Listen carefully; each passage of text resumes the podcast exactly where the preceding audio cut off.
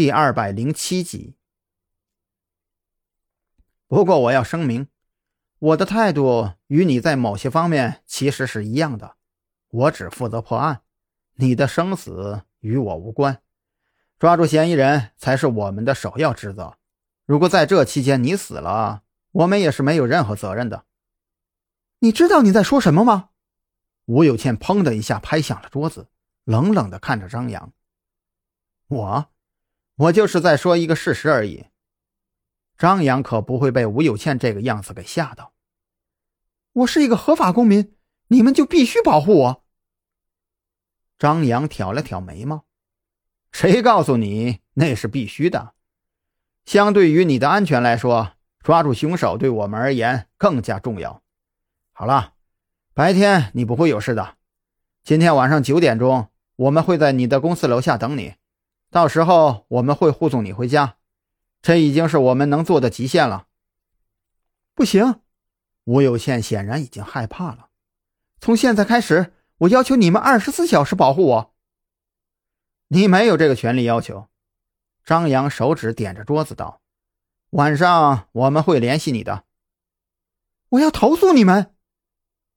已经起身走到门口的张扬突然转过身来，看着气急败坏的吴有倩：“随便你喽，不过我有必要提醒你，这个案子接连发生了三起，时间跨度大概在一年半，至今毫无起色。如果我不来办你这个案子，那么其他人就更不愿意接手。还有啊，你愿意相信其他人吗？他们可能会等你死了以后。”才知道你是第四个受害者的。言尽于此，张扬不愿意再听到吴有倩的说话，打开房门走了出去。这个时候，蓝雨桐已经等候在门口。我们可以走了。他手里没拿电话，显然他的事情早就办完了，但是一直没有进去。暂时算是结束了吧。张扬带着蓝雨桐朝电梯走去。这个人啊，我们不能死盯着，至少表面上不能这样。我们要给他足够的空间，利用他引出子午会吗？这样会不会太危险了？蓝雨桐到底还是比较沉稳。如果他现在马上订机票离开，除非子午会还留有后手。哎，算了，已经知道自己很危险的吴有倩。现在就算天塌下来，想必也是要离开的。子午会通过正常手段拦不住他，那就必定会采取一些比较激烈的手段。只有这样，他们才会露出马脚的。张扬一边走，一边将这边的情况对赵军汇报。赵军很快就有了回复：“张扬，我赞同小兰的判断。现在放任吴有倩不管，对他而言非常的危险。”关于他的实名票据，我马上会去查，有了结果，我马上通知你。张扬叫住即将挂断电话的赵军：“呃，赵队，你等一下。从现在开始，订票离开临海的每一个人都要重点筛查。不过，我不建议直接查吴有倩这个人，我的建议是做一个人像对比。